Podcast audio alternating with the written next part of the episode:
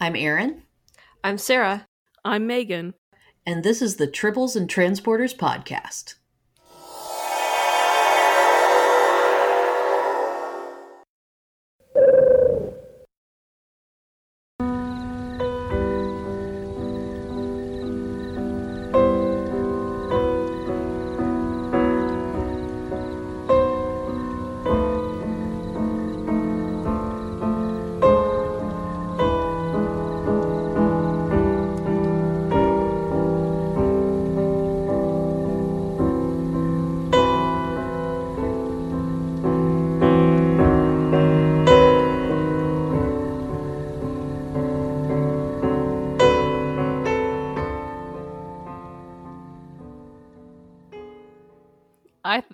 I think I know what this one is. Well, there you go.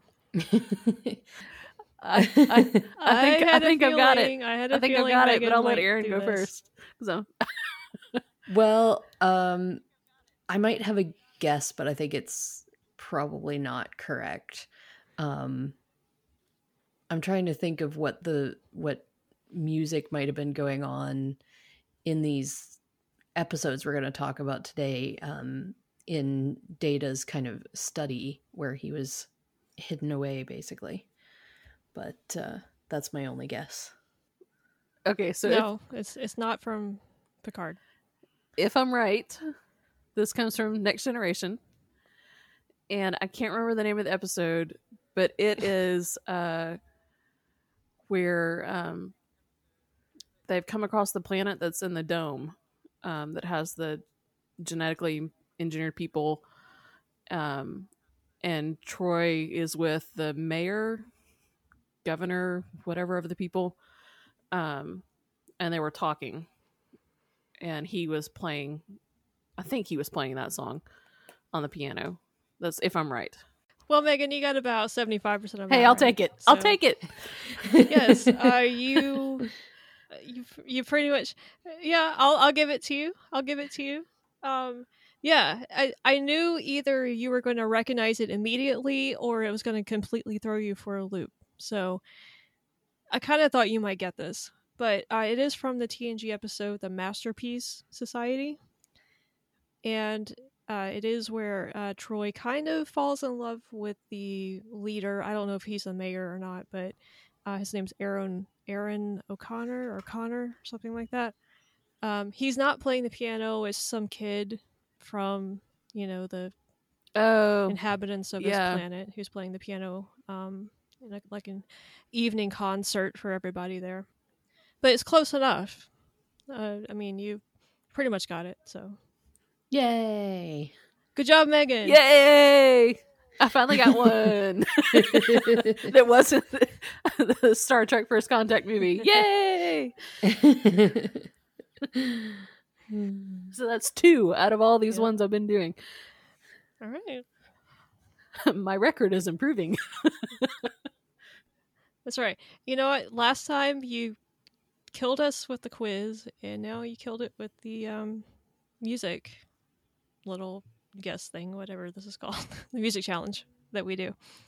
So you are you are improving in all areas, Megan, of this Well, podcast. at some point, I would hope I would just a little bit. Erin and I probably yeah. should watch out. You might become like the um, oh, totally. evil genius that takes over. Maybe. I doubt it, but okay. Well, Star Trek Picard has taken over our podcast today, and we're going to be uh, finishing up our discussion of the uh, series with the final two episodes Et In Arcadia Ego, and parts one and two. But before we get into that, we're going to kind of go over some feedback that we've gotten on social media recently, and I'll let uh, Erin take over for that. Yeah, so we had a couple of comments from people um, that were uh, very nice to hear some feedback about uh, some of the episodes. Um, some feedback we got on uh, over on Twitter comes from Ian Davies, and uh, he said he just finished listening to our episode on the uh, ranking of alien races or species. Um, that uh, we just put out, and uh, he listened to it and he says, I love the Andorians. I hope we get more of them moving forward. and then he says, "I can do the Vulcan salute with both hands," um, which uh, I know I can as well. Um, and when I thanked him for the Me feed, too. yay! You guys are just rubbing it in right now.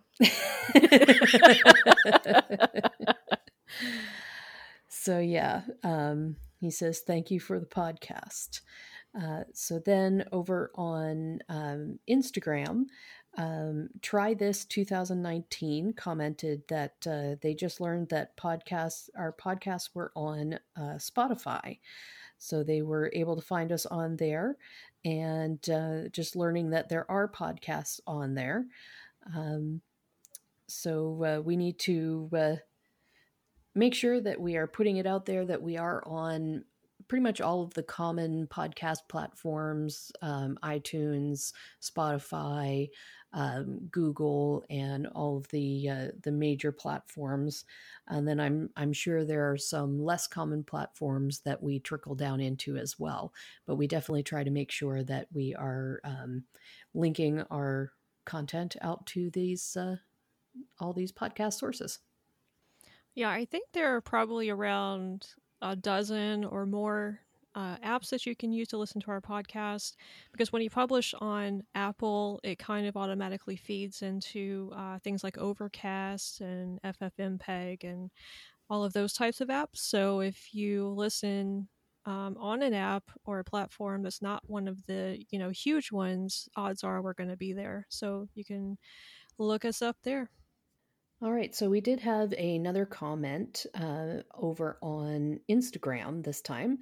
Um, and when um, looking through our comments, um, I actually had to translate this one. So the the translation I have was through Google Translate from Portuguese.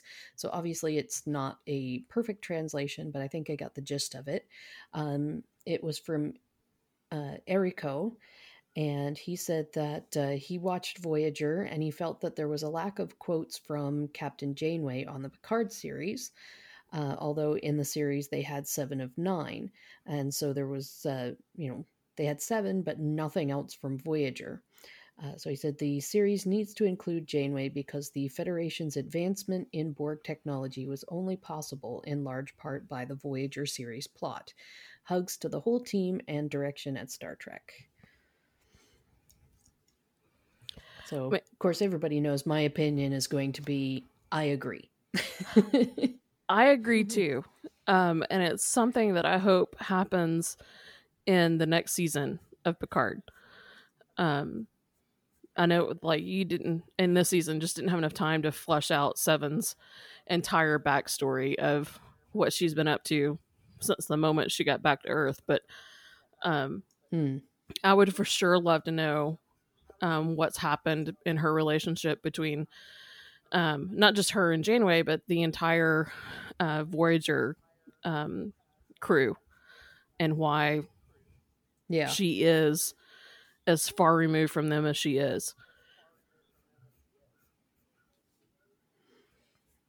Yeah, it would Well, I be think really interesting. a lot of the characters that we saw in the 90s seem far removed from some of this um, especially the tng characters you know kind of like this whole thing i i would be interested to see Geordi um, since he and data i feel like had a much closer relationship than picard and data did you know it would have been of course i think there have been rumors online that um, LeVar Burton is going to be in season two so uh, I also heard that they're going to be focusing more on Starfleet in season two, so it's going to be a little bit of a different premise for Hmm. the show going forward.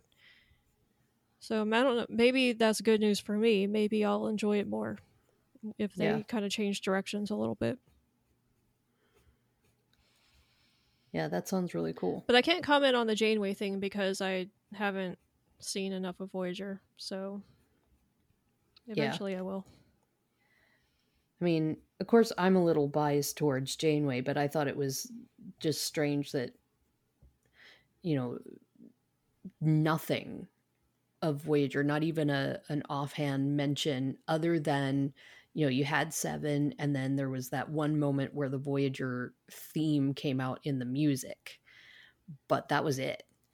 Um, so um, I just thought there there would at least be an offhand mention to well, you know, back on Voyager or something like that. Um, you know, with Seven saying something about it would have been interesting. Well, the comment about you know you're wondering what happened to the Voyager crew just kind of had me think, well, something like pretty serious must have happened because I don't know. I would think that Seven was on track to kind of be more assimilated into that type of culture and all of that stuff. And now it seems like she's done a complete 180 almost. Mm. Um, I don't know. Like when I think of the Voyager crew, I think of like this happy go lucky crew, you know, and, and Seven doesn't reflect any of that at all in this series. Yeah. Um, which is just maybe a, a, you know, because of a different direction they decided to, to take this show. I don't know. But yeah. Um, it just kind of makes me think that she was negatively influenced by something somehow. Mm. Well, and um, I I wonder if some of it was because of you know the banning of of synths, and then you know people going after all these Borg components and stuff. Um, so obviously some of that played a role. Um, but whether you know she was more greatly impacted by what happened on Mars or something like that that we don't get told in this season. I mean, at the end of Voyager, she was in a relationship with Chakotay and and stuff like that, and clearly that's changed. So um, something has really changed in her life. I feel like things have changed a lot in general from when we left Star Trek back in 2002 mm. with Nemesis, really. And then we skip ahead to Picard, and it just seems like everything is completely different. Yeah. And and I think that's a little jarring for some people. I know it is for me. Um because I thankfully went back recently and watched Measure of a Man. Um because I watched this web series called We Wa- We Watch Warp Drive. Um mm-hmm. and if you guys it's if you don't know what that is, it's uh two um young ladies basically that uh, one's a fan of Star Trek TNG and the other's never seen it before, and so they kind of watch it together and react to the episode, and um, it's really entertaining. So I encourage you guys to check it out um, if you can. But uh, recently they did Measure of a Man, and so I just kind of watched the episode with them um, mm. in hmm. that, and it's been a really long time since I've seen it. I'm glad I went back and watched it because um, it kind of put some of the whole premise of Picard in better context for me because I had forgotten a lot of the details of that episode and the whole thing of Maddox trying to create basically this um, army of I don't know if army is the right word, but a mass of androids for the Federation or Starfleet to use at its discretion, basically. Um, mm it kind of helps this series make a little bit more sense to me. But at the same time, it's just kind of like, well, are are you going to go from Measure of a Man, where it was basically data and lore, and I, we learn later that B4 existed as well. Those three androids. Are we're going to go from that, where they couldn't recreate it, to what we have in Picard in the span of 30 years. Hmm. Like, I don't know how realistic that is because the androids were extremely pervasive in this. You know, they were everywhere and to the extent of having been banned and all of this stuff. And so it was just, uh, maybe it's believable to a lot of people. I, I just was, find it really kind of jarring that you go that quickly. Um, you know, with the the progress of these. Uh, I call them androids. They call them synths. I know. I call them androids for some too. reason. Yeah, I don't know why they decided to change the what we call them to synthetics. Um, I, I wish they had just kept the term androids because that's synonymous with what we know in Star Trek. Hmm. So, Um, I don't know. It's not that big of a deal, I guess, but it's just one of those little things that kind of bugs me. Yeah, I have to say that the I'm one of the people that finds the the difference in tone of Picard to be kind of jarring. You know, to go from being a fan of the you know 90s early 2000s Star Trek where it's kind of this bright future to then all of a sudden okay the the future yeah maybe it's a little more realistic but that's taking it as realistic from a point of view of today and i don't know i'd, I'd kind of like to improve from where we are um, there's a lot about our culture that's great but there's a lot about our culture that uh, definitely needs vast improvement. Uh, and over that amount of time i would like to you know at least pretend that we did make that improvement. So i i prefer the more positive view of the future that the previous series brought uh, and while i enjoyed the dramatic story of picard i thought it was very well um, you know produced and everything i i would have liked it even more if it was a little more similar to you know what we originally uh, kind of uh, see in the in the previous series. Yeah, in fact, in um, the scene where they're killing Data, basically, uh, Hmm. Picard's making a speech, and you know he's talking about Data, and he says this line that really struck me, where he said that despite humanity's violence and corruption and willful ignorance, uh, Data still wanted to be like humans. He still saw the good, which was not the way TNG uh, portrayed humans at all. Yeah. You know, it portrayed humans as having, as you said, Erin, moved past a lot of that stuff. And yes, there were problems in other areas of the Federation, but as far as like Earth went and its, you know, I, I don't know, synonymous cultures in the Federation, uh, that a lot of that stuff had been worked out, you know, and so it was a more positive view, an inspirational view that you could look forward to and aspire to. Um, and so that that line really kind of struck me in the differences between this show and the way that they're portraying humanity versus earlier iterations of Star Trek. Hmm. And I agree, by the way, I do prefer Gene Roddenberry's view of it, even if it if his view was extremely unrealistic. you know that I think that's why a lot of people like Star Trek was because it was, you know, Yeah. at least for our yeah, time. it was very Id- idyllic. Um, hmm to look at a future utopian, successful utopian society. But it wasn't completely utopian. I mean, especially Deep Space Nine challenged that. Oh, for sure, but that wasn't you know a Roddenberry Star Trek either.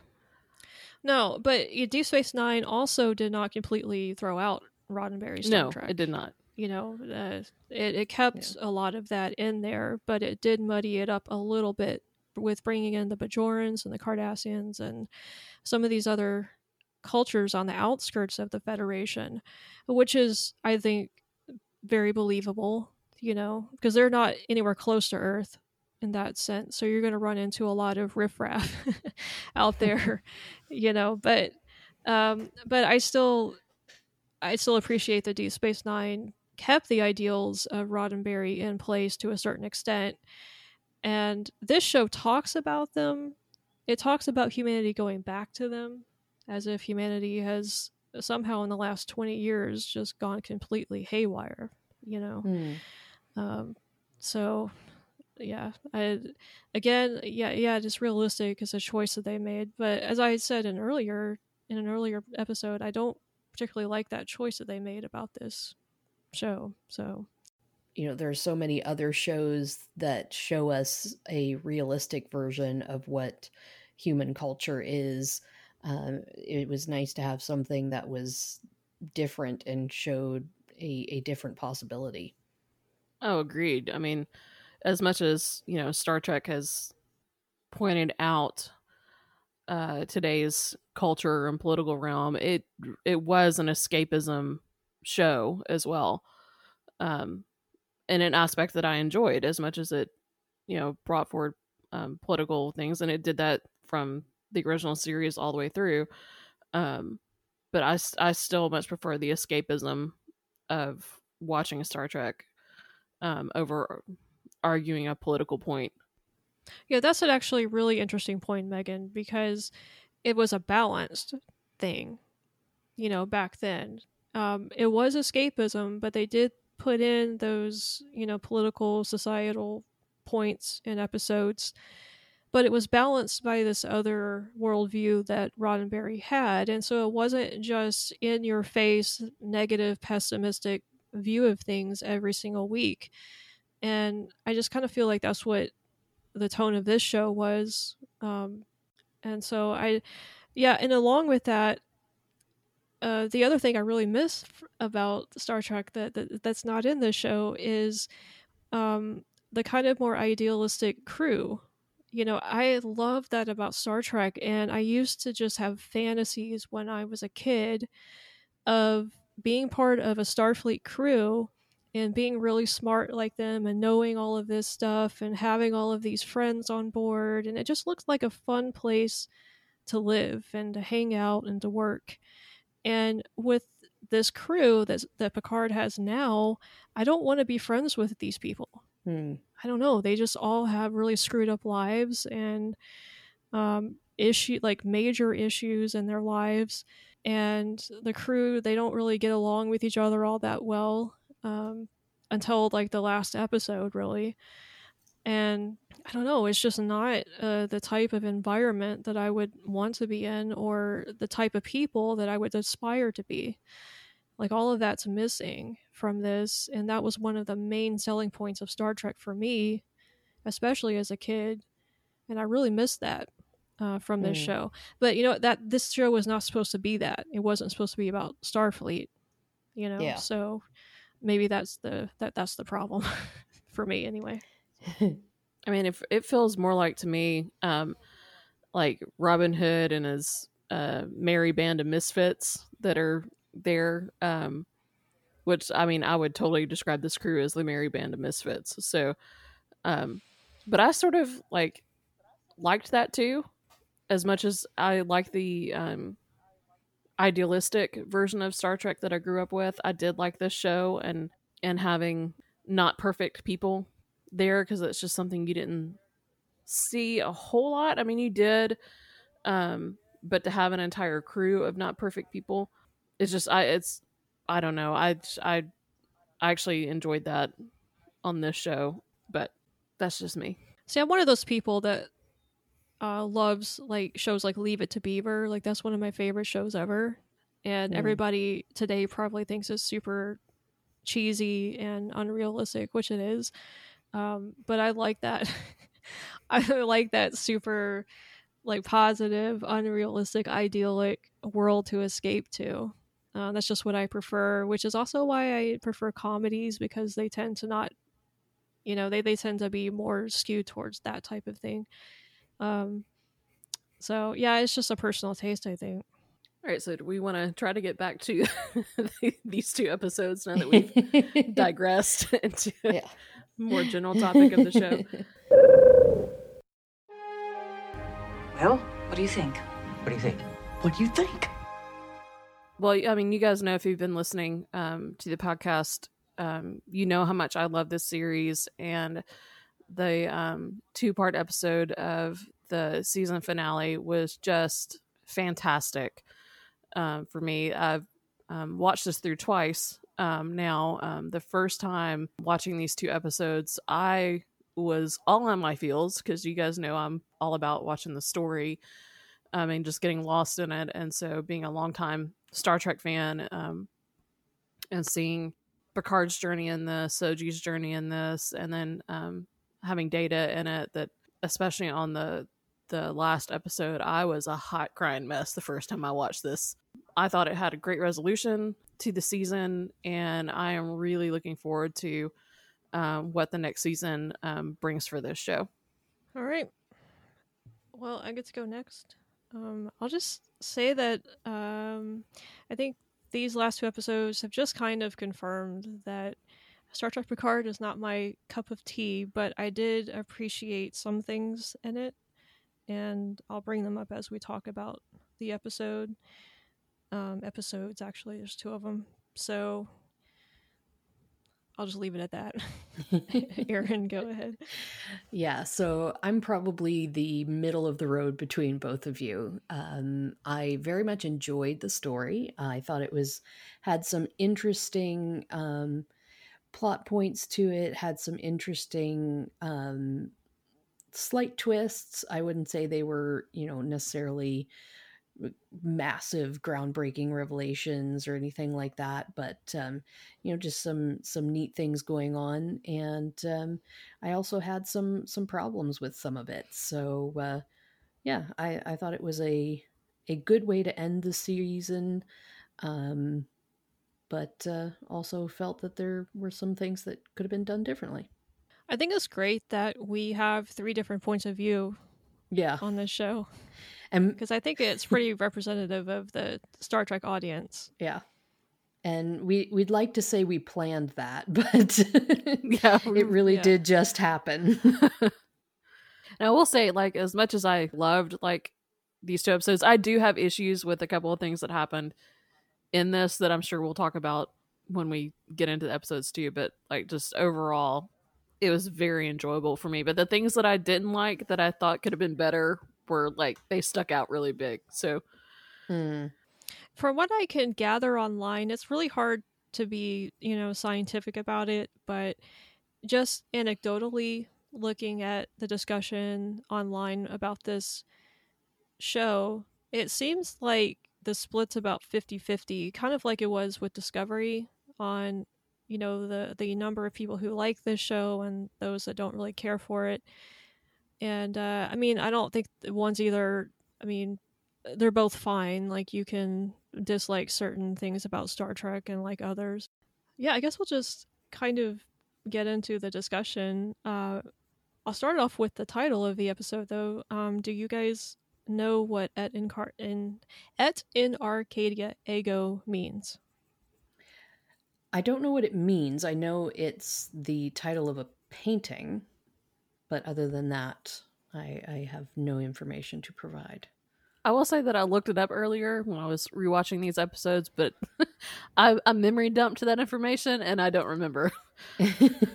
Yeah, I mean, I took Latin, and so I kind of was able to translate it without looking up, looking it up, but it didn't make sense to me because literally translated is kind of at or not at um and in Arcadia I, which I was like, okay, that doesn't really make sense. Um, but I mean, you can kind of loosely translate it as uh, even in Arcadia I am.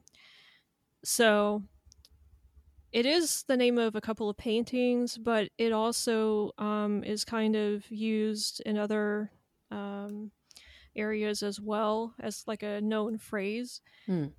Arcadia is the name of a mythical, idyllic, pastoral setting that um, Virgil wrote about in one of his early works called the Eclogues. And so that's where that name is from and it's really kind of referring to even in Arcadia, even in this idyllic setting that we're in, which I believe is referring to um, this planet Hmm. That all of these synths were found on in this show. Um, I am, and is really referring to death. So Hmm. uh, we see obviously several people die. The biggest being Picard um, in this. Data, you know, I guess dies sort of in this as well. Uh, one of the other androids died. Uh, so it's just kind of a reminder that you can't really cheat death. You can't escape death, even Hmm. if you're in, uh, you know, this uh, this place. So and I there's probably a lot more meaning you could apply to it than just that. I feel like that's a pretty superficial explanation, but um, I don't want to get too philosophical about that. so I will say, like, okay, so in these two episodes, the first thing, well, I will say the first thing I liked was that um, they're traveling in a transwarp conduit, which is something that if you've watched Voyager, you're familiar with that. Um, so I liked having that as a carryover in. But I also thought it was the dumbest thing that could have been created to have giant orchids defending this planet. I had no idea what was going on. They've created plants that attack starships. OMG. Well, you know what?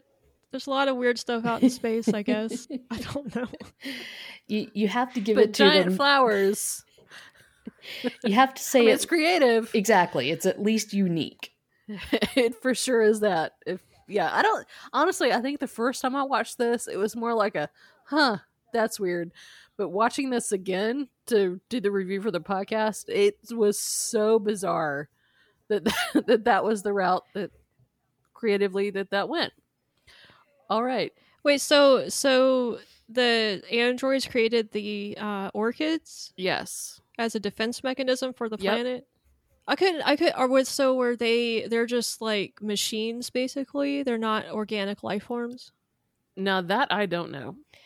That that was my understanding was that they were uh, artificial flowers, just like the the butterflies were artificial and and all that sort of thing. That seems like a very inefficient way to defend a planet. I totally agree. Just, I mean, I mean, they did a good job because I mean, it, they brought down a Borg cube and the um, oh gosh, what was the name of the other ship? Narek ship and oh, what was, what's the main ship on this show? I'm totally blanking. La Sirena. The La Thank you. Sirena. oh my word. Um, so I mean, it, it brought down those ships, but I feel like I would, if my ship was being attacked by a giant plant, I would do what the Romulans did and open fire on it. I just, I feel like it was maybe something different could have been done. I don't know. Like using actual weapons? I mean, why not? it's it's a planet with one human made up of androids or synths, whatever. Yeah, I mean they had this beacon or whatever that looked like it could go out into space. You know, you think you'd be able to f- figure out a, a weapon system that could actually attack more than you know, and those orchids got destroyed very easily by the Romulan fleet. Yeah. Yeah. Just a few little shots of phasers and they were done. Yeah, it seemed incredibly inefficient, which would be very strange in my opinion for something created by androids. Yeah, I feel like Data would have been much better at coming up with something. you know, I mean, Data would have figured that out pretty pretty easily and come up with a really good uh, defense system. I feel like Yeah. so. The only thing that I could possibly think of that might be a reason they would come up with something that different from a typical weapon system is maybe it, it made it so that anybody who happened by that planet wouldn't detect a weapon system um, and wonder, you know, hmm, who needs this massive planetary protection system? Um, but then again, you know, if they see a giant flower coming up at them from the planet, they might really start to wonder that too. Right. I mean, the Romulans figured it out pretty quickly. So. Yeah.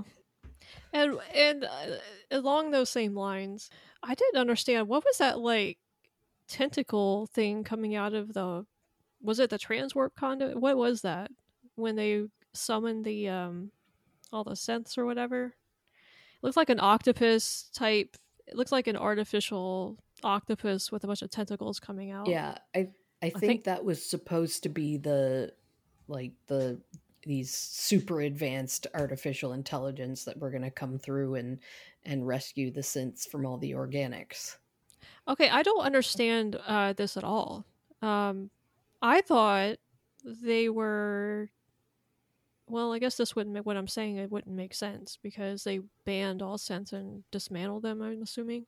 I thought for illogically that they were calling like all the ones that were in the Federation that was working like on Mars and that type of stuff, but those wouldn't exist anymore. No, they were calling this super advanced um, synthetic species that, um, from what was said in the episode, exist outside of our space and time um, that would come to uh, rescue um, synthetic life forms once they reached this um, ability to understand that this group was out there to come in and basically uh, they're going to come in and destroy all organic life um, to make sure that the synthetic life, which um, is superior in their way of thinking, exists and won't be destroyed.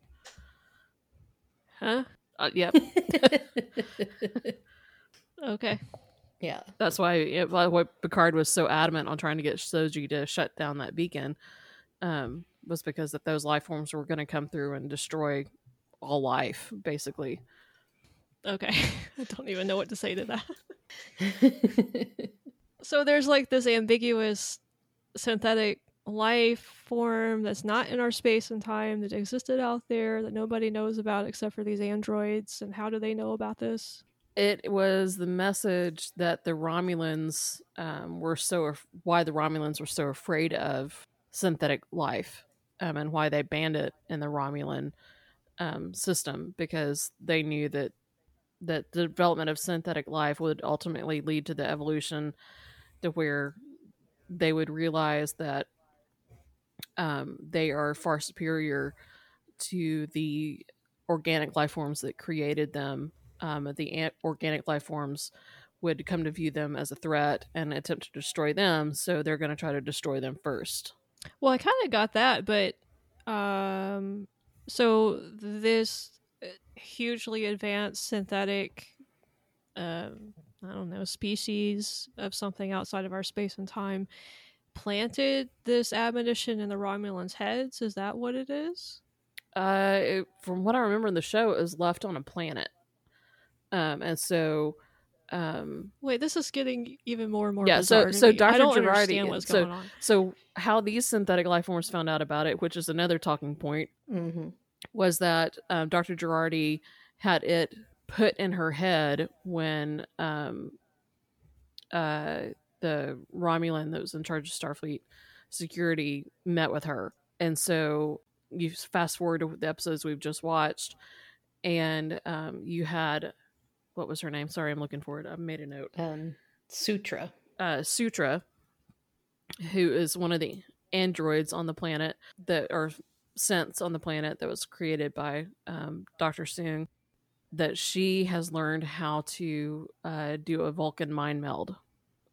And so she mind melds with Dr. Jurati. And so, how organics have taken this message as a threat, the synthetic life forms see it as a uh, message of contact uh, for this super advanced synthetic uh, species. Yeah, but where did it come from initially? Is what I'm asking. I don't know. Well, uh, what my understanding was these super advanced synthetics left it in that beacon that uh, when we see the kind of Zhat Vash uh, initiation and all the the Romulans, you know, touch this beacon and then they they get the the vision in their heads piecing it together from what you know some of the others in the episode said um, that must have been left there by these synthetic aliens that you know left the message.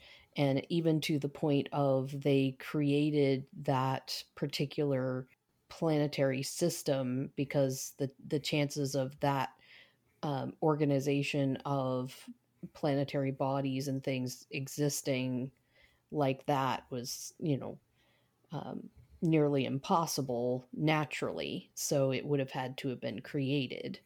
So it was it was created as a hey come look at this. And then that of course draw, drew the romulans to it and they discovered this message So, um, uh, this plot's already way too difficult for me to figure out. Um, So, the whole like where they're doing that ritual or whatever the heck they were doing on the planet, where they're all surrounding the circle, Mm-hmm. Mm-hmm. That circle was the beacon that these synthetic, advanced synthetic life forms put there on this created planet. Yes, that was the and the beacon, Yes. the ring was the message. Like that's how you get what their message was. And so the Romulans got all that in their brain and interpreted it as the end of the world. Was that message really wasn't intended for them? It was intended for synthetic life form. And so the synthetic life form gets that message. If they'd gone to that planet to get that same message, they would get it as this is how I contact this species for my own survival, that they'll come help me survive this possibility of me being destroyed. Okay. It's two interpretations of the same message. It's basically what Yeah. So this super advanced synthetic life form assumed that organics would possibly destroy all of the artificial life. And so they created this elaborate scenario. Well, and basically, it was implied that they had seen it happen. mm-hmm. You know, it probably happened to them. And so they created this pocket where they, outside of normal time, where they live. And then they saw that cycle happen over and over again. And so then they decided to um, kind of try to short circuit that cycle and and preserve So, but if this is happening in a different space time continuum, why do they care? I mean, why don't they just worry about their own space time continuum? because I think they originally existed in the normal one and they went to this other um, dimension or whatever to save themselves. And so they, I guess, don't want to be alone there. They want to have other synthetic life. And so they see themselves as kind of the saviors of other synthetic life. Okay, this plot is way more bizarre than I thought it was already. I'm just now like learning this. I mean, you can sort of compare it like in much in more general terms, like the Q continuum uh, being so far advanced and not really existing in the space time that we see in Star Trek. But why do they? Why does Q meddle in the lives of humans and other species when he didn't have to? Well, why didn't Q warn Picard about this species instead of the freaking Borg? They seem like a much bigger threat. There's going to be a lot of questions that why didn't Q do something? Uh, yeah, I did not get any. See, this is why I don't watch dramas. Uh, the co- the plots are just too complicated for my brain to process. You know, when I'm trying to relax and be entertained, I don't want to have to think about figure out this puzzle of a plot. Usually, so. oh my gosh, yeah, that's way more complicated than I had picked up from this. Although I do have to think that the Romulans coming in with 218 warships was a little bit of overkill. Just a little. Well, were they just going to this one planet? Yeah. 218 ships came to destroy that planet. Yeah, I feel like the Warbirds in TNG, that just a couple of them could have done the job probably. yeah. Just some photon torpedoes, you know, would do it. Yeah, I think they were probably assuming there was more than just this one little town full of the androids. Or maybe they were assuming there was going to be more resistance than orchids. I'm just going with this at this point. Speaking of going with something, I'll go back to something that uh, Megan brought up when she was explaining the the plot line there. Um, the one thing that really stood out to me was how on earth do you learn the Vulcan mind meld? For a android. Yeah. To to Yeah. me, like my understanding of it was that was a a biological and mental ability of the Vulcans. Um, you know, from my understanding of of the the way they interact with other species, you know, they don't shake hands, they don't touch each other or other people very often, and um, it was even mentioned in a book that I read that you know somebody basically forcibly shook hands with Spock and you know he was flooded with the this person's emotions so it's almost like they have uh, uh, like psychic connections through the nerve endings in their hands Mhm. and that's why the mind meld works like how do you just learn that yeah, it's like saying I'm going to learn how to be a telepath. yeah now i guess it makes a tiny bit more sense for an android because maybe she can you know forcibly rewire things in her her hands to make synthetic neural connections? I don't know. Um but uh, yeah that jumped out at me like it's not like learning a language or a skill. It's something unique to the vulcans Yeah, and I also I had in my mind too, like if you can make an android that advanced, why do they still all look metallic except for a handful of them? Yeah. Yeah, why is Soji not metallic, but they are? Yeah. I was assuming that it was because Soji and her sister were kind of the the first ones that were able to be, you know, fully disguised as organics. And by the way, that makeup, that gold makeup just creeped me out. Mm-hmm. Something about it did not look right. The eyes and the contrast, I think it was just the colors that they used were were very strange. Um, Data uh, looked artificial too, but he didn't look that um, like in your face gold. Yeah. you know it looked like they had like a bronze tan almost uh like with a metallic sheen. I don't Well, know. there there were several different colorations, so whether he just uh you know played around with differences trying to to make other things work or something, I'm not sure. i feel like the mind meld thing worked about like the magical tool that they used to fix their ship too. Yeah, yeah, that was another another far fetched i mean what was that to me a far fetched thing, but yeah, i mean i was like well is this disney now you know with the magic kingdom or is this uh like harry potter you Yeah. know what what's happening here because i've never seen something like like that i don't recall seeing a, a tool like that in star trek before Yeah. It it definitely seemed very much like um you know, if if you wish on a star, then it'll happen. you know. I mean, one of the cool things about Star Trek was that it was always based in some sort of, uh, or grounded in some sort of science and reality. You know, like sometimes it would be unrealistic about stuff, but they they made an attempt to ground it to where it could be a conceivable extension of our, you know, life today. Yeah. And they didn't have stuff like that. You know, they actually had to use real tools and use real like science to figure stuff out Hmm. which I liked about the show, you know, and then you do something like this and it just undercuts that completely. Yeah, I was thinking that the the closest thing would be the replicators, but they they put limits on the replicators in order to make them seem at least somewhat realistic. You know, they couldn't create energy, so if you asked for a battery, it would be a dead battery. Um and you know, it had safety locks on it so that you you couldn't um replicate, you know, a functional weapon um, that would fire something. Uh, so the they did put limitations on it, you know, even to the point of in Voyager they had to limit how much they used the replicator because it used too much energy to have something that just oh yeah it's this little thing you hold in the palm of your hand and it just makes stuff work did seem strange Well, it's not just that you hold it in the palm of your hand, it's you put your fingers in to these slots that I guess is the neural interface because you're supposed to use your imagination Hmm. uh to make this thing work.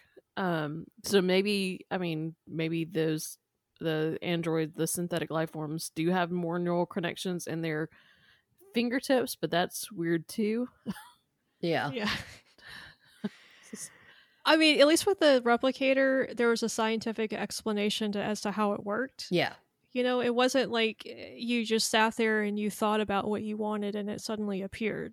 You know, you had recipes actually programmed into it and it used chemistry and physics to make it appear, you know. Um and you actually interfaced with it in a, a traditional way that you interface with a computer basically this was just like just think about it and it will happen like that that's not scientific at all so I do have to say, I was glad to see.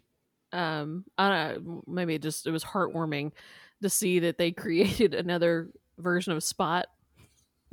Oh yeah no that is something i really liked about it yeah. So to have just not just synthetic butterflies, but to have Spot there too. yeah i appreciate that they did a callback to spot yeah. and it was an orange cat just like spot I did also think that it was weird towards the well, one that we could even transfer someone's consciousness and entire neural pattern into an artificial life. Um, but that's this is not the first sci-fi that's brought that up.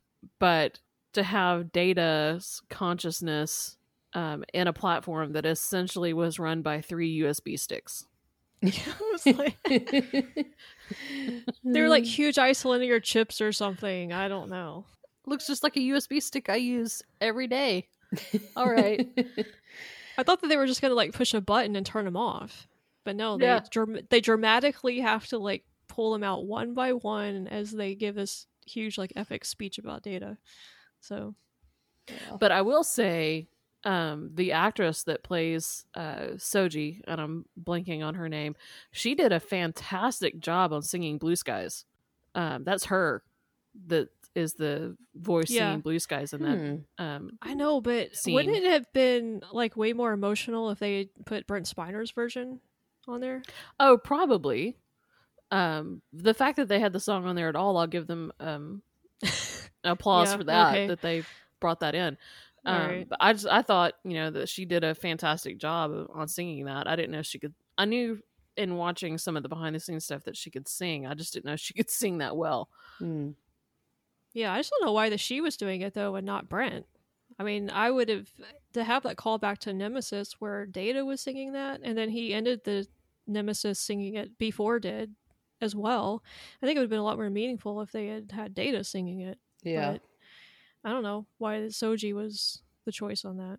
But yes, they get a point for at least bringing it up. So I also did like that Riker swooped in to save the day with all these new advanced starships that no one knew existed. on the Discovery Bridge. yeah, yeah. Well, at least we got I got partially what I wanted to see. I wanted to see what a Star Fleet ship looked like 30 years down the road or 20 years down the road. So I sort of got to see it, but it definitely was obviously the the uh, Discovery Bridge kind of redressed a little bit Mm. to be the Zhenghe. Um, what did you guys think about the fleet of Starfleet ships too?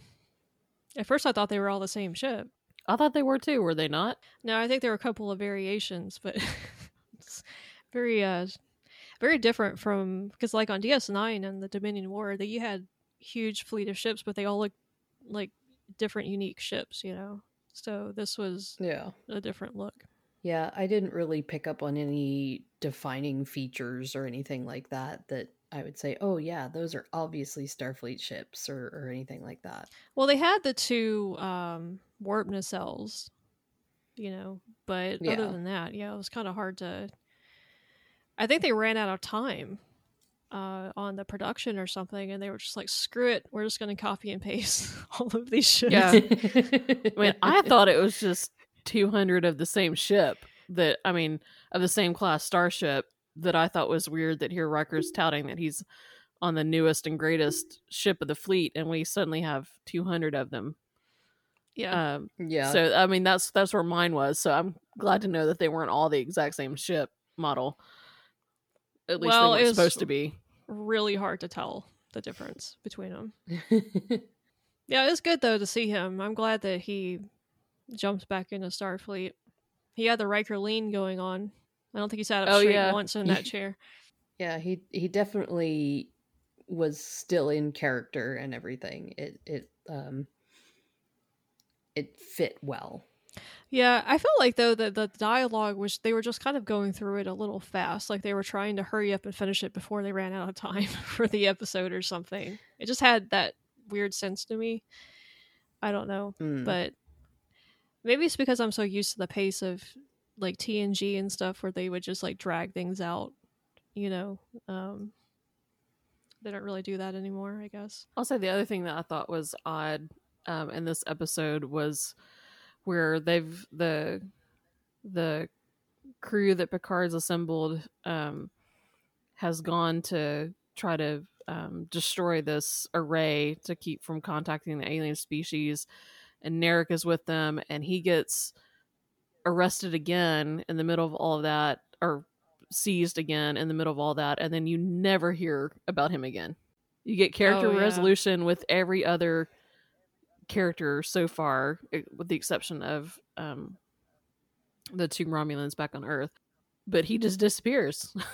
you, you don't know what's happened to him. And I that caught me the first time I watched this. That I, Hmm. I remember the episode ending and I was like, well, wait a minute. What happened to Narek? Well, what happened to the Borg ship too? Did they wrap that up? And I just No. didn't. Okay. No, it's just It's just sitting on the planet. crash land on the planet. Oh, by the way, what did you guys think about Picard's response to learning about Hugh's death?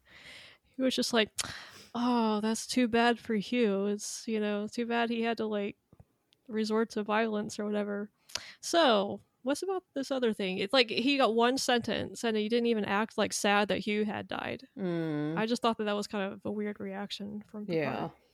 Yeah, I agree. Again, maybe it was a uh, lack of time thing. now, speaking of things that uh, that Picard said that uh, stood out to me, um, we don't get it said definitively, but he's acting like, you know, after he wakes up inside this artificial body, you know, he thanks Dr. Soong for making the sacrifice for him and all that sort of thing. So, is it completely impossible for Dr. Soong to make another one? Well, what was the sacrifice? I didn't get that. I I was assuming it was, you know, thank you for giving up your synthetic body and making it into oh, that was going to be synthetic body. his. Yeah. Oh, I didn't. Yeah. I mean, maybe. I mean, time. I don't. I mean, I don't know how. I don't know. It's purely speculation on my part, but maybe Doctor Singh was elderly and looking at his own um, death. Maybe it was something that was going to take him too long to try to build again. I, I don't know. Yeah. I wondered if maybe he needed Maddox there to to make another one, but uh, that was my only um, kind of explanation for it. Well, I mean, he even said in the episode though that he goes, "I, you know, I did the body. Maddox did all the neural work." Hmm. So was it Jurati that, that did the neural work on Picard? Then? Mhm. Okay. Yeah, she f- she finished it. Yeah. Remind me to come back to Maddox because I have a question to ask you guys about that. But while we're on the topic of Picard's body, why why would they not revert him to a younger version of himself or something, uh, or program him to die when he would naturally? I mean, I guess ethically maybe that makes sense, but I don't know. It just seems kind of strange that you're going to put him back in a like, hundred year old body, basically. Well, and he did say that. He was like, "Well, you know, you could have knocked a few years off." Um and they they did program him to die eventually. I know, but like he wouldn't he's not gonna live like 200 or 300 years he's gonna live i think was it 120 years that's the average human lifespan in in this point in star trek so that he it's not like when you hit 120 it's just that at some point you'll die uh, whatever your life expectancy would have been had you not had the brain disease that you had I know, but wouldn't you guys have rather been put back like in the body of a twenty year old or something? Yeah, and i don't know what, that i'd want to go that young well, but but younger than ninety nine. Yeah. I mean, so I, I think that's what Picard was saying was like, well, you know, you could have done a little something here Yeah. instead of making me exactly the same. I mean, I understand why they did it because you have to. Patrick Stewart has to still be old in the, the rest of the show, but Yeah. it just yeah, Yeah. weird. Oh, So here's my thing about Maddox. Um, I I again, this plot is too complicated. I'm not following half this stuff or most of it, I guess. Um, but what what's the deal with Maddox? What happened? Why did Jurati kill him? And everybody's okay with it. Like, did he become a, a bad guy or something? Basically, Jurati knew that he was actively trying to um, perfect synthetic life. And of course, originally she was his partner in that. She wanted that. But then when she was shown the um, the vision by Commodore O, um, you know, she interpreted it the same way that the the Romulans did, which was synthetic life is going to end all organic life. And so she was basically set on a mission to kill Maddox so that um, he couldn't finish his work to perfect synthetics. But everybody's okay with that, including Soong, uh, uh, whatever his name is. I think it's more because they all assume, and this may be from dialogue that was left on the cutting room floor, um, but my take on it was that they all act like that was part of um, when O mind melded with her that she made that like an imperative that Jurati wouldn't be able to not do that she wouldn't be able to not kill him that that was some like an embedded command that was put inside her brain So they're treating it as Uh, like involuntary manslaughter, basically. or, or brainwashing Yeah. Yeah.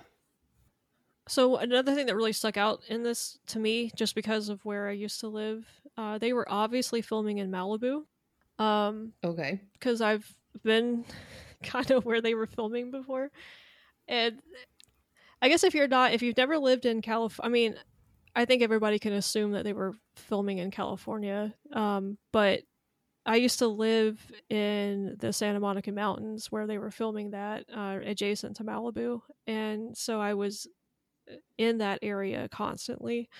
And so as soon as I got off the La Sirena, I was like, oh, they're in the Santa Monica Mountains. It looks like where I live. and it was obviously like they had CGI a lot of the plants and stuff, like these different colors to kind of hide that fact Yeah. a little bit. And then of course they're at a house. I don't know. I guess they they were filming at some house um, on the mountainside overlooking the ocean there. And um, yeah, looking down on those. I mean, I've I can't tell you how many times I've stood there, maybe not in that exact spot, but in a spot like that in Malibu uh, with that view, and uh, been around a lot of those houses and stuff. And so I was like, yep, Santa Monica Mountains, Malibu, and that's and that's all I could think about when I was watching that part of the episode. that's unfortunate that you never Yeah. like stumbled across the production while you were out there I know. Maybe I drove past it and didn't even know. Because they, what happens in uh, when they do the productions is you know when they're filming something because they have these signs, uh, and I see them a lot in that area too. Uh, maybe I drove past the production, but they have these signs, and what they do is they give the production a fake name, uh, so Hmm. that people driving, you know, passing by don't know what it is. Because if they had put the actual production name, then they would probably get a lot of people stopping and trying to, you know, trespass and stuff like Mm. that.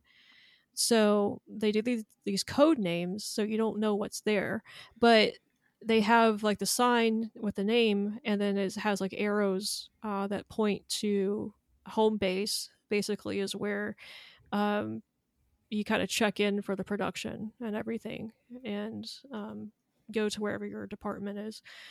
So uh, yeah, I see those signs all the time driving around LA and even in the Santa Monica Mountains. So for all I know, I probably did drive past them at some point. But uh, it's just interesting. I only would have known all of that if I lived there. I think if I hadn't lived in California, I wouldn't have been that aware of it, you know? yeah. So I don't know. That was just something I personally took from the uh, episode. So I did notice Picard's jacket at the very end of the episode, to where it was very much styled after the uniform jacket that he wore on um, TNG, and I don't remember if he wore that up earlier in the episodes. in the show? Yeah, he did. He did. He wore it on the um, Romulan planet Okay. when, uh, yeah, yeah. But I did notice that too. I was like, yeah, that's definitely done in that old school design. I will say a good a good thing about this episode that I kind of appreciated was the whole um, plot of Picard being on this planet uh, with this species, this remote planet with this species, and they're in danger, and he has to help save them, and all of this stuff. That's a plot that we saw all the time in TNG, and it just kind of gave me TNG vibes a lot. And I'm sure Voyager was the same way. Um, But it just had kind of that old school flavor of Star Trek with the type of stories that they used to tell. So I saw that in this. Um, I guess it's a, a subplot of the larger plot that's going on with the show, but um, it felt very much like watching Picard uh, standing in front of all of these synths on the planet and trying to tell them that he was going to save them and all of his stuff. It was like I've seen Picard do this a lot on other planets with other species and in TNG, and it just kind of took me back to that. So, so there are elements of uh, Star Trek that were recognizable in this for me, and I'm glad that that there were. Um, so I think that was a positive that I took from this. Hmm. Yeah, even with um, Picard when he's addressing Soji and it's being um, broadcast to the Romulans and to the the starship um, Federation starships that are there, Starfleet star- starships that are there, um, and watching Riker's reaction to Picard being Picard and doing this great um, speech to Soji, that was fun for me. That you you saw it on his face to where he you had he had this like nostalgic grin of like, oh, this is this is the captain I remember. Hmm.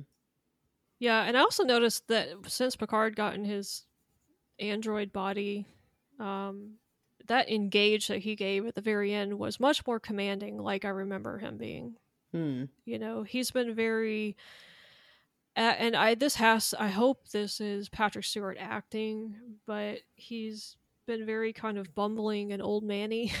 Yeah. so this whole time, you know, Yeah, and the tone that he's been delivering his lines with reminds me of when an adult is talking to a child um, in a lot of ways and it just did not feel like the picard that we're used to and of course this is 30 years on you know so he's going to be different but um, i just noticed that he had a very different tone when at the very end when he gave that engage so i'm hoping that was an acting choice by Stewart to do that, and that we'll see Picard act a little bit more like his old self in season two. Yeah, my assumption is that is the case because um, throughout this series we got mentions of him. You know, he's like, I don't feel like myself, or you know, I I gave up eh, when I shouldn't have, and he has regrets and things like that. So I think it was sort of he felt diminished, and so that's why he was acting so very differently. And then when he gets this kind of boost after, all right, I accomplished something similar to what I used to always accomplish. Maybe I haven't lost myself after all. And that's when we get the more confident version. What also makes me wonder too, like how much of that was a result of his the brain condition that he had, um, or whatever Hmm. whatever was wrong with his brain. Um, how much of that was a result of that? Because this very for me was very much I'm going to make this last last ditch effort to accomplish um, this goal before I die. Was the the vibe that I had from him. So it it is, you know, I had a grand my grandmother um, passed away from Alzheimer's, and so watching her diminish through um, having Alzheimer's um, and seeing her how she reacted to things, how that changed from the person I knew growing up to a virtual stranger um, by the end. I mean, so it, it just makes me wonder how much of whatever his brain disease that he had or, or condition was an influence on how he acted and reacted to things. I wish that they had defined that. Uh, actually, I was thinking he kept saying, "Well, I have a brain condition," but I wish they had put a name to it. You know, it would have been nice to uh, know if it was that Irumodic syndrome, Right. that he, you know, or if it was something else, you know. And I think that they could have probably done, if that's the case, Megan, what you just said. It, I wish that they had just done a little bit better job of letting us know that that's what's affecting him. It was almost like he was having an aneurysm or experiencing Hmm. an aneurysm uh, there at the Well, end. Well, I'm not talking but- about but in yes, just in just- this episode, but the whole series. what it is. Yeah. yeah. I have to say that um, Michael Chabon, basically, I saw an interview with him where he was saying that he, I think it was right before he came on board this show, he had to deal with the death of his own father. Hmm. And I read a, he put an article in the New Yorker or some big magazine like that, where it had a picture of him in the hospital at his dad's bedside or whatever. And he was talking about in that article about what he went through with his dad dying. Yeah. And uh, he said so that was kind of the inspiration with the storyline with Picard. And through Picard's death, and I guess an extension of also like through Data's death, um, that was kind of a cathartic way of him dealing with his own father's death. And Yeah. Um, so he kind of used this show for that. yeah, I totally get it because, um, you know, my dad passed away almost five years ago from cancer. Um, and so, like, I think that's why it emotionally hit me so hard the first time I watched this episode because I've been where all these characters were um, on watching a father figure and a mentor pass away, especially one that you weren't one you didn't even know was sick. Uh, so like, yeah, I, I mean, I totally, I get like where he came, where Michael Chabon came from on um doing this. So um, I just remember when I was watching that again today that that's it sort of struck me like I I know you know where all these characters are because I've been there. I, I think those that have lost a, a parent um or a, a father would be right there too because you've you've been there. You know what this exactly what this feels like. Yeah, I had a harder time relating to it because I haven't been in that position yet. But um, for me, it was kind of strange. I I guess I had always envisioned that when Picard passed away, he would be surrounded by the TNG crew or something. I don't know, just by people that had known him for a really long time. Um, of course, that wasn't. I mean, he didn't have that chance given the situation with this, but um, so for me it was kind of like yeah he kind of died in this circle of people who barely knew him you know and i felt like he deserved better than that so. I would say that this thought just struck me. I was like, can you imagine what Riker's reaction is? Like, I mean, he's gonna find out that Picard died and is in a synthetic body. I mean, so can you imagine like that confrontation of why didn't you tell me? Like we we had just talked and then you died right after that. Uh, so I can just in my head, it's very funny that, that their their interaction of what would be um, of what has happened. well hopefully in season two we get to see that you know because i know Jeff frakes is going to be back to direct and i i don't i mean i don't know for sure but it i i've seen implications that Riker and Troi might be back for season two. I hope so. in some capacity. I hope so too, and I hope their kid comes along with them. But I, I bet you if that does happen, uh, will Riker will bring that up. So, is there anything else you guys could think about? I don't think I have no, I'm good. much to add. No, I don't have anything either. Well, I'm a little more hopeful for season two based on what I've heard. So, fingers crossed. I'll enjoy that one a little bit better. We'll get to see more Starfleet. Maybe we'll get some reversion now that the Sith ban is over with, and you know, seems like some of Gene Roddenberry's vision has been restored to this universe. Hopefully, we will um, get a little bit more of what we're used to in Star Trek as far as like the worldview and all of that, and like I said, Starfleet and stuff like that. So, and also getting to see more legacy characters. Mm. Looking, Guinan's going to be there, so it'll be interesting to see what they do with her character. Yeah, it's going to be really, really neat looking forward. I think it's going to be a while though. They haven't resumed filming yet, so it's going to be at least a year. I would say a year, year and a half before we get another Hmm. season of Picard. So It'll give us time But- to catch up on Discovery if we choose to do that. I was gonna say maybe we should plop Discovery in the rotation, um, since it's already in season three, basically. Um, we'll talk about that.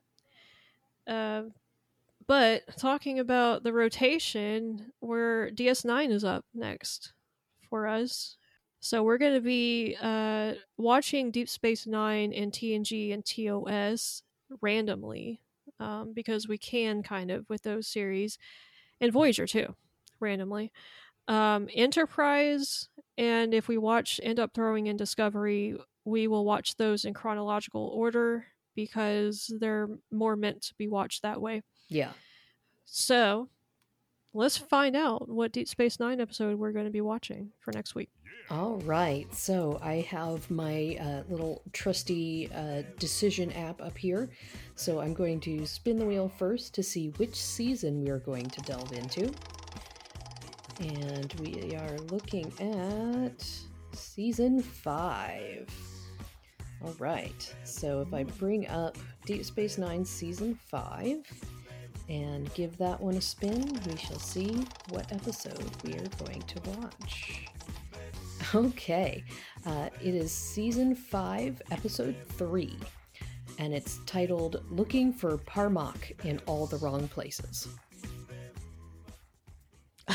Okay. it's a very strange title. yes, I don't know what par'Mach is. It's is a- that a person or is a No, it's looking for love is what that. Parmak? Yeah, Uh, what lang- uh, what species uses that? Klingon. Oh, it's Klingon. Uh-huh. Okay, so this is going to be probably So Worf uh, is Worf on. Dax. Yeah, so it's. Um, I do remember this. I'm on IMDb, so I do. I do remember this episode because this is, you know, my favorite series out of the Star Trek shows. So this is a good episode. I'm looking forward to I it. could tell because you're laughing. Yeah. you're laughing. So hopefully, it's, is it funny? Uh, yes, and it's just a good episode. nice. Good. I'm looking forward to it.